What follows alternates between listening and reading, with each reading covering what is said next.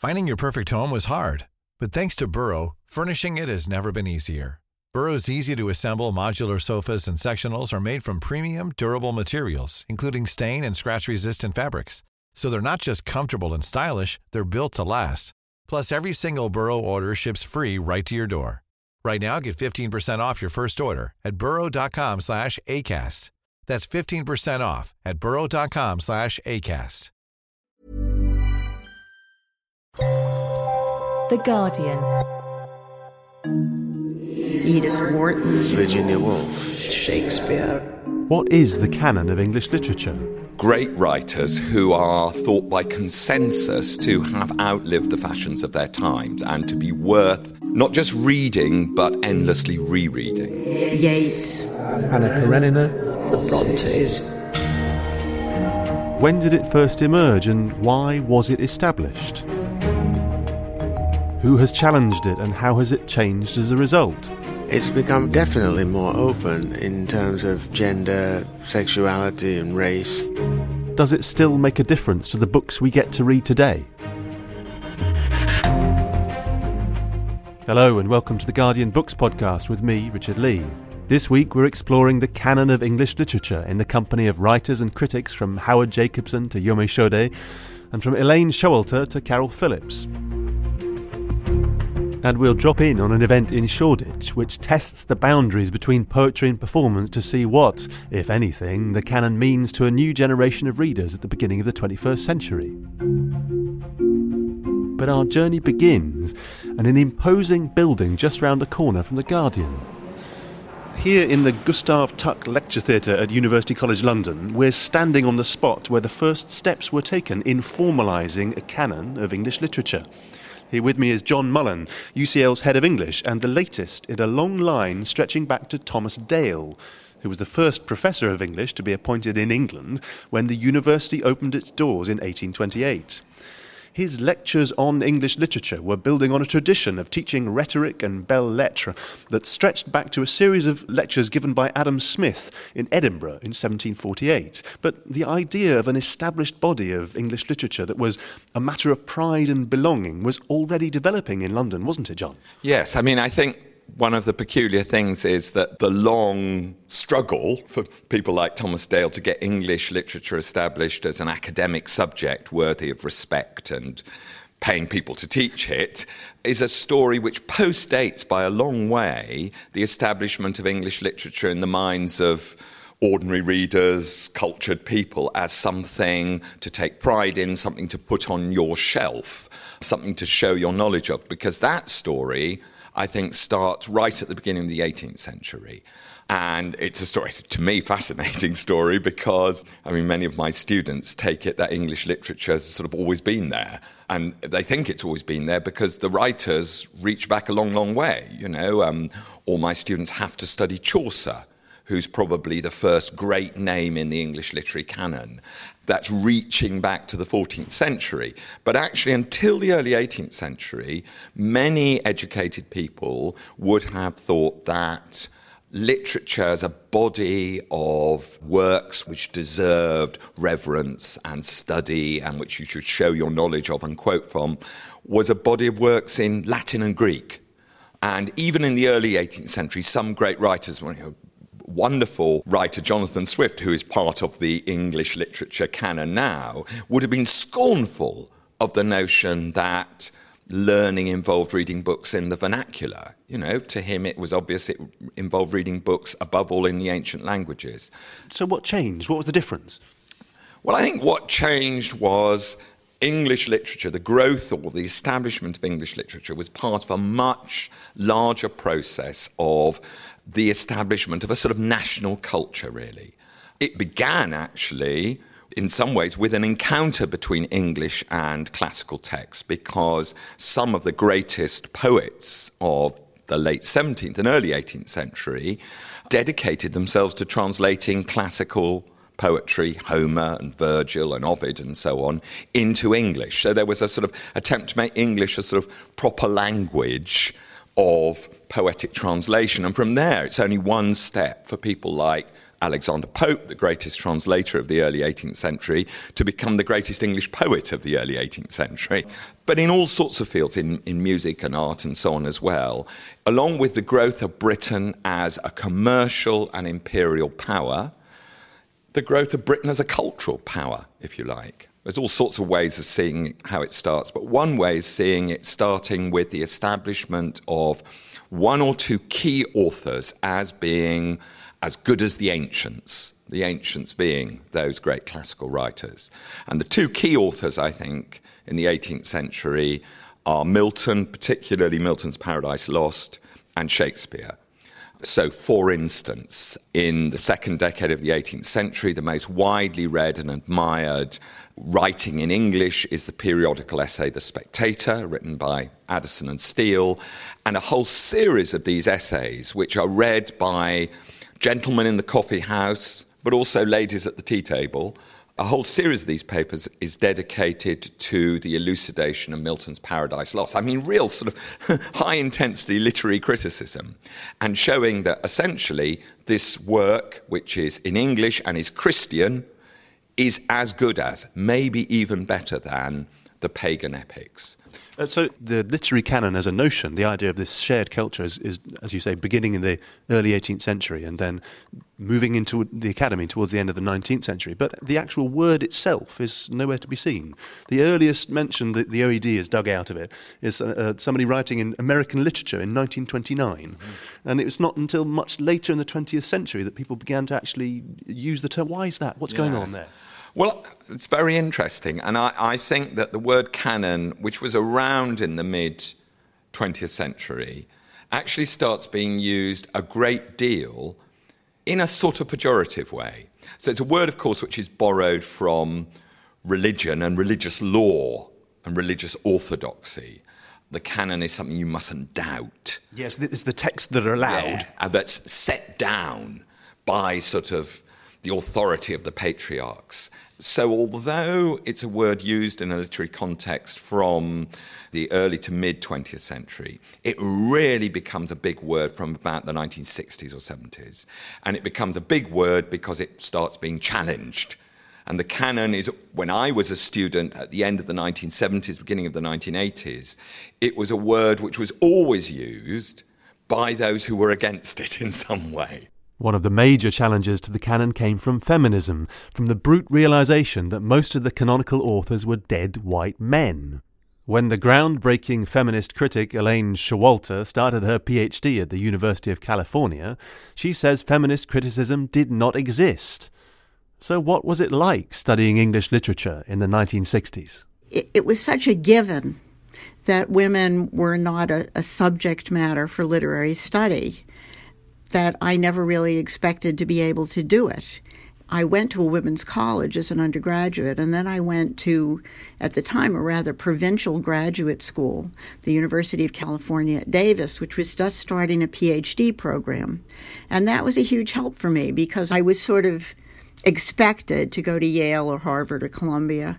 And I didn't because I followed my husband to California. And that turned out to be very fortunate because a new graduate school had fewer restrictions on what you were allowed to study. And I got to do my PhD dissertation on the literary reception of Victorian women writers, which I called the double standard. And I worked with a female thesis director. If I had gone to any of the big American universities, I would not have been allowed to do that. Absolutely would not have been considered. So, in a sense, I had a head start. That was a great advantage. But when I started to apply for jobs, I found out very quickly, and I was still quite naive, that many universities simply did not hire women. I mean, let alone that they were interested in what I was working on, they just didn't hire women. So my first teaching job was also at a women's college. And that prevailed for quite a number of years, uh, certainly into the early to mid 1970s. I went to a women's college. We studied male writers almost exclusively. This women's college, Bryn Mawr, had been attended by many of the, you know, leading women writers of the 20th century. We didn't study them. We didn't talk about them. I think Jane Austen was on the list. I think I read George Eliot. I don't think I read anything by the Brontes as an undergraduate. I mean, it was really extraordinary. And we had a reading list, and there were something like 250 male writers on it, down to the absolute 10th, 11th, 12th, 20th rate Irish and British writers, and, and hardly any women at all. And I was furious. The writer and critic Caryl Phillips grew up in Britain and studied English at Oxford in the 1970s, where he found the canon decidedly not under attack. Oh, the canon definitely was not being challenged at Oxford in the 70s. I mean, I remember going into the English department library at Oxford in 1978 when I'd made my first trip to America, my only trip out of the country actually at that stage. And I'd been in America and I'd discovered writers like Richard Wright and James Baldwin and writers who were basically black or brown or different from the writers I was studying and doing tutorials on. And I went to look for work by these writers in the English department library. There was, there was nothing, absolutely nothing. So the idea of African writers or colonial writers disturbing the canon was unheard of. The idea of American writers or black American writers disturbing the English canon was unheard of. English literature then was very much written by British people, the colonial exotics who were already making their name and a significant name in, in the literary firmament. The Soyinkas, the Achebes, the Walcotts, the Naipauls they were not really included. So t- to be going looking for black Americans was somewhat naive of me. And How did this atmosphere, how did this ambience affect your own work when you began writing just after that? Well, I, I, knew I had to discover these other writers because they'd not been presented to me. I had to actually go out and do effectively detective work, find the books, because these were the writers who essentially looked like me, and these were the writers who were dealing with themes that might well be, I mean, I didn't know, but I suspected might well have a, a deeper resonance with me or a more immediate resonance. I mean, that's not to say that I, you know, I didn't appreciate Eliot's sense of alienation in the unreal, foggy city that was London because, you know, I did. I was a northerner. I'd come to London and it was unreal. It was foggy, and I was an outsider. So there was lots of elements within the canon that appealed to me, and I, I could identify with. But I felt that there was going to be other things that I would find in an Naipaul, or I would find in a Walcott, or I would find in a Baldwin, that were to do with race, to do with identity, to do with more uh, pertinent questions of belonging that perhaps the more canonically centered authors were taking for granted. What about by the time you got to arriving at Amherst College in, in 1990? Had things shifted by then? I mean, the, the 1980s saw a pretty profound opening up of literature because it, you know the 1980s was a decade in which Rushdie published. It was a decade in which Coetzee first came to real attention. It was a decade in which Soyinka won the Nobel Prize. So I think the 1980s, that 10 years was very important. But I think it was also a geographical shift because in the United States of America, I think there is a much, there was, and there still remains to some extent, a much more open attitude, a less defensive attitude to issues of canon. Perhaps it's just in the genetic nature of the country, you know, a country which is built upon give us your huddled masses and plurality of voices, a kind of more heterogeneous tradition. I know it doesn't play out that way in politics, but at least the ethos of the nation is more open, and that was reflected, I think, in the way in which English departments constructed their canons. British academic life, British cultural life, British literary life was still very much constructed around, you know, empire and after empire. And yet there were still signs of some sort of backlash brewing as well. I mean, you have Allan Bloom's The Closing of the American Mind, published in 1987, and Harold Bloom's uh, The Western Canon, a massive bestseller when it was published in 1994. There was a backlash and there was pushback against this opening up of the canon. There was a notion that, you know, the great books should remain at the center and that we shouldn't be teaching, you know, black lesbian fiction, Native American fiction on the same footing as John Updike. So there definitely was a pushback from both Blooms. But at least there was something to push back against. I didn't really feel there was anything to push back against in Britain because there was a sort of reluctant opening up of the canon, but it was slow. It was glacial. Uh, we can look back now, 30 plus years later, and see it. We can see now what was happening, but if you actually participated in it, it didn't look like a grouping of authors. It looked like one or two books, but it didn't feel like the beginning of a movement. According to John Mullan, these challenges to the canon were very fruitful. About 30 to 40 years ago, it really mattered what was in print. And suddenly there were lots of female authors who had never been unknown or forgotten, but were simply so much on the fringe of the literary canon that you couldn't actually get them. Oh, you got Virago, founded in 1973. Yes, absolutely. And, and, and, and actually, things like Virago, I think, made much more of a difference to the 20th century canon, which shifted around a lot more than the 19th or, or the 18th or the 17th century canon. But even back there, you know, I remember when it was very hard to get the novels of Fanny Burney. You know, you could get selected poems of Christina Rossetti, but maybe not her collected poems. When there were some Elizabeth Gaskell novels which were only obtainable in libraries. It went quite far down, that recalibration, but that actual outburst of new kinds of reading and new kinds of publishing. So that was one challenge to the canon. But what you got from about the late 1970s onwards was a much more, I think, high pitched, actually, in, in the end, perhaps less productive challenge to the canon, which was connected in universities with the new popularity and currency of literary theory. So the idea now was that what was interesting about literature was the way it was read not the way it was written. I mean, that's to put it very crudely, but I think it's true. Alongside that, of course, the, the thought that in the past, what the literary canon was there to do was to serve the ideological values of those who read it and criticized it in certain ways.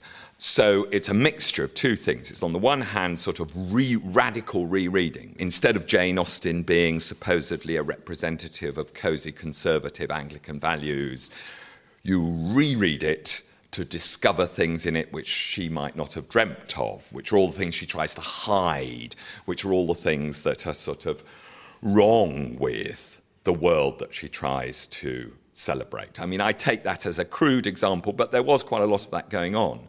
But on the other hand, there's the thought that actually, if works of literature are valuable and interesting, not for what the author thought they were doing, but for what the clever critic can discover in them, maybe the whole notion of a canon is peculiar because you can discover things in works which the greybeards of the past haven't said were great.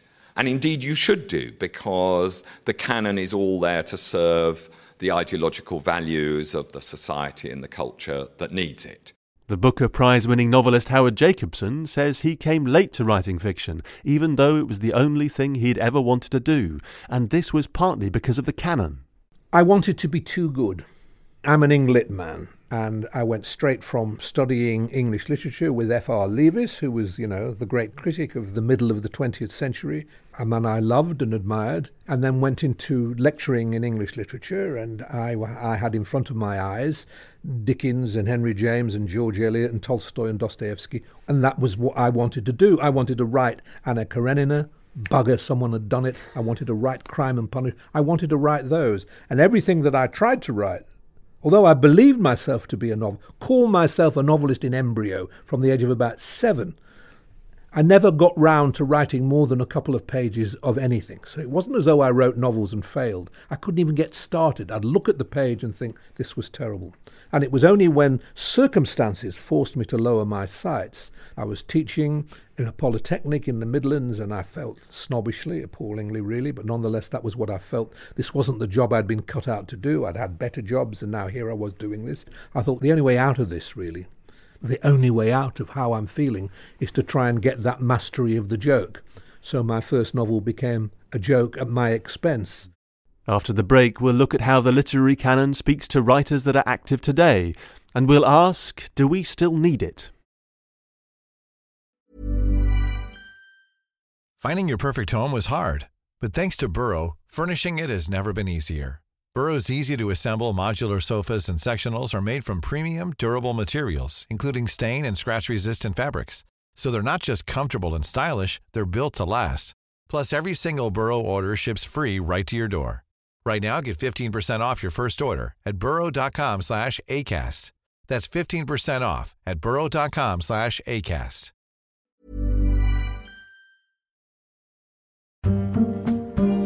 Welcome back to the Guardian Books podcast. Before the break, Howard Jacobson was telling us how he felt weighed down by the canon and only started writing when he found a way to throw off its shackles. But do writers feel the same today? There's a suspicion of canon in our time, isn't there? The belief, first of all, the very idea of canon suggests authority. Mm. Who are you to tell me? And we have an idea, too, very, very slack educational ideas that we must clear things out. So I'm shocked to see what kids are reading at schools of what O level English, what they're reading now, a modern poet, a bit of rap, and they may throw in a, a Charlotte Bronte. To, but we did, we did Dryden, we did Shakespeare, whole plays. They don't even do whole plays anymore. We finished. If we started a play for O level, we finished a play. We read Wordsworth. We read the whole of the Prelude. It was fantastic. You have to understand the basis of the judgments that you make. It's a way of studying the history of the, of the language that you speak and why the books that you read now are like they are and not like something else. One should never be scornful of reading the past. It is not more relevant to read a book that's now. Read Wordsworth's The Prelude and read it properly and let the words seep into you and move, move you. There is nothing more relevant. A modern poet is not more relevant because he's modern. For another Booker Prize winner, the novelist Penelope Lively, the canon was never much of a burden.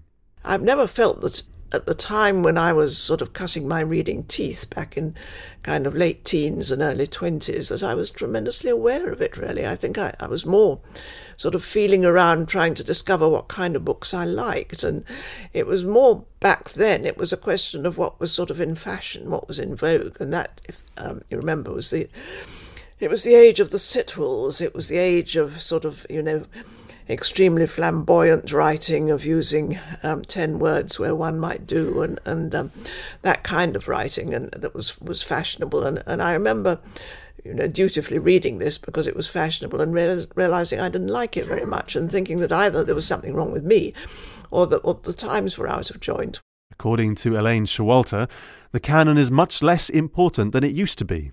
I don't think, in a large social sense, there's much need for a canon now.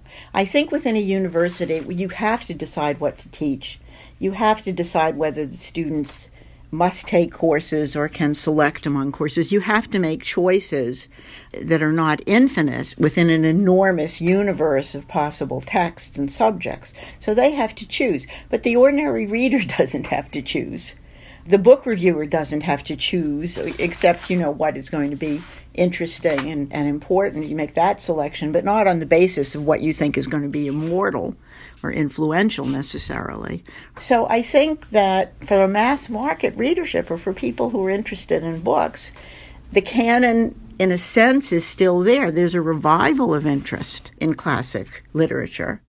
Caryl Phillips is in no doubt that the canon still shapes contemporary culture I think the canon, as defined by academics, has had a huge effect upon all of us who are outside of the academic world. I mean, one only has to look at the type of classic TV series that are produced over the years by the BBC. You know, these are always produced, almost always, by Oxford or Cambridge trained producers, you know, who studied English. And if they want to do a classic serial, they're going to look at books that they know, books that they love, books that they've read, books that they've studied.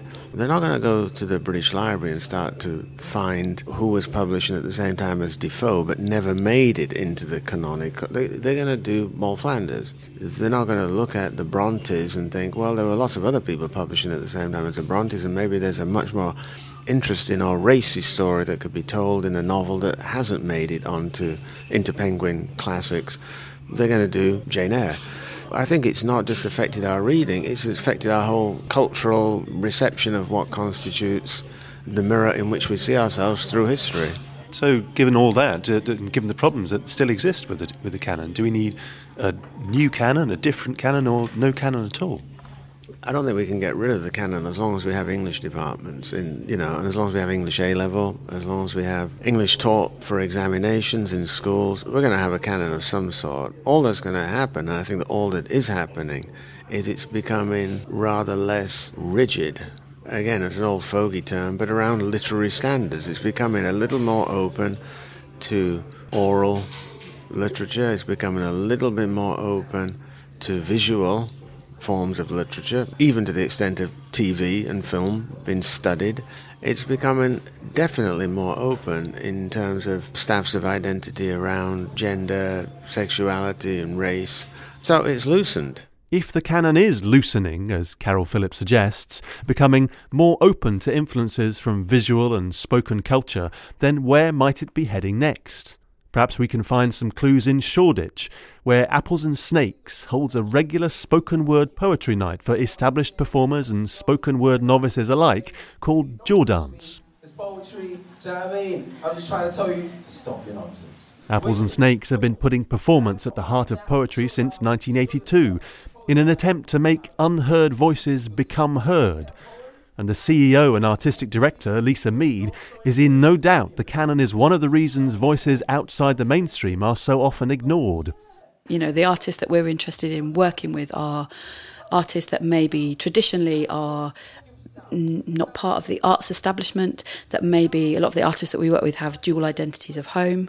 They're artists that aren't given those platforms traditionally. And I don't think any of that is about the quality of the work that they produce. I think that's about not having access to spaces in order to, to share their thoughts. I was just talking to one of our poets about how divided the world feels at the moment, and actually, a lot of poets are talking about that in their work. And, and the work that, particularly spoken word or performance poets, whatever you want to call them, poets, are dealing with is about day to day experiences. And that, for me, is something that literature needs to embrace a lot more in a more traditional sense. The Jaw host and poet Yomi Sode says the canon is a source, a writer's toolkit, and cites a personal canon including filmmakers such as Spike Lee, alongside poets Malika Booker, Roger Robinson, and Inua Ellams. But he's not interested in ruling whether any particular writer, any style of writing, should be on or off the list. I'm not one for boundaries. People will take their canon how they wish and, and talk about what they want to talk about. I don't think there should be some policing around what poetry should be because we are living a time where um, certain politicians are going to go in power, certain people are in power, and we never saw that coming. To take it to football, from when, no offense, from when Leicester can win a Premier League, things are really unpredictable. So why should we try to always hold poetry for where it should be. And why shouldn't we just be excited at how unpredictable it can be, but how it can move things forward? The great thing about English literature, in a way, is that although there may have and continue to be things which stop people from certain groups taking pen to paper or finger to word processor, it is culturally the most accessible thing for both writers and readers. Jane Austen was a impecunious spinster, but she could write a novel. There's nothing to stop her writing a novel except having somewhere to live and some paper, and you know that's all she needed.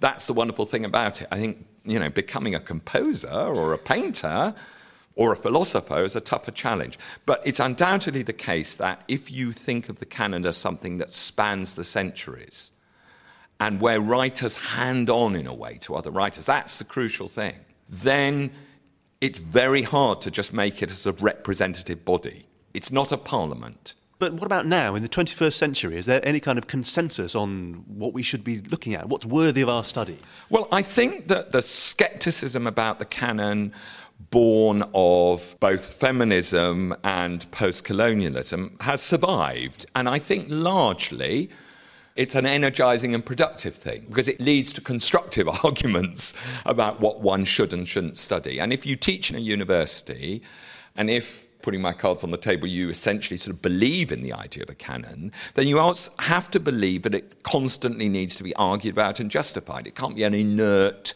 uh, series of choices. Those choices have to keep being made.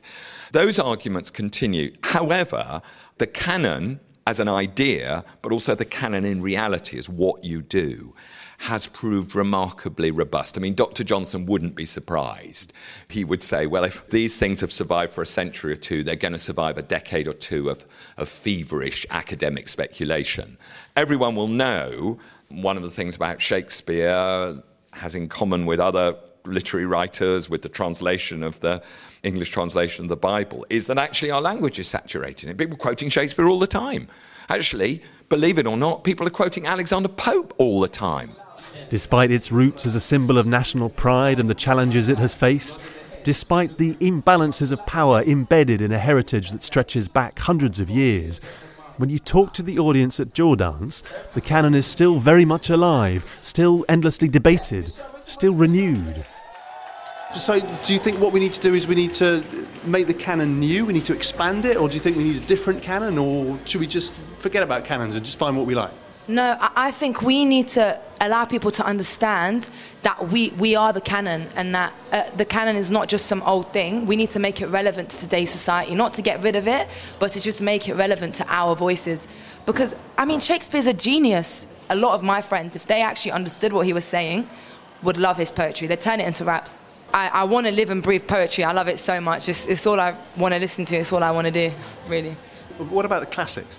Maybe like Milton, Shakespeare, oh, yeah, Homer. Yeah, yeah. I, I literally feel like till this day, they're influencing the way poetry is written till this day like their use of internal rhyme the the message that they want to portray to the audience like literature repeats itself so this is literally a repetition of what they paved the way for but what about the idea that the canon is like the tradition is full mm. of dead white guys no no no no that, that's not true like my argument is that shakespeare actually influenced eminem and if you look at the way Eminem raps, he has this internal rhyme that only Shakespeare could master. So when actually putting the two together, they're really similar. So, I mean, do you think that the, the canon, the Western canon, that's stretching all the way back to Shakespeare and back to the Odyssey, do you think that kind of underpins what you do as a performer? As a storyteller and a writer, I respect both Marlowe mm. and Shakespeare and what they gave to the English speaking and English reading world in terms of drama and melodrama, my personal heritage comes from Africa and India. So we've got our own storytelling traditions. Yeah, so does that mean that you think the Western canon needs to be expanded, or do you think we need to change it, or do we need a different canon, or should we just not worry about the canon at all? It depends in what context. I'm a former teacher, so I think that, of course, then the canon, when it's being taught to students in schools, definitely needs to be expanded so that young people are understanding that they have got their own unique stories and poems within their cultures, and that is brought to the fore because, you know, where would we be without Rumi, without Tagore, without Derek Walcott? He's wrote a f- very famous epic poem, but kids wouldn't necessarily know that, that were British. And he's won a Nobel Prize, and that, that's where the canon needs to be expanded, I think. Thank you. That's it for this week. As always, do contact us on Twitter at Guardian Books or leave a comment on the podcast page. And do subscribe and review us wherever you get your podcasts. But for now, from me, Richard Lea, and our producer, Ian Chambers, thanks for listening and goodbye.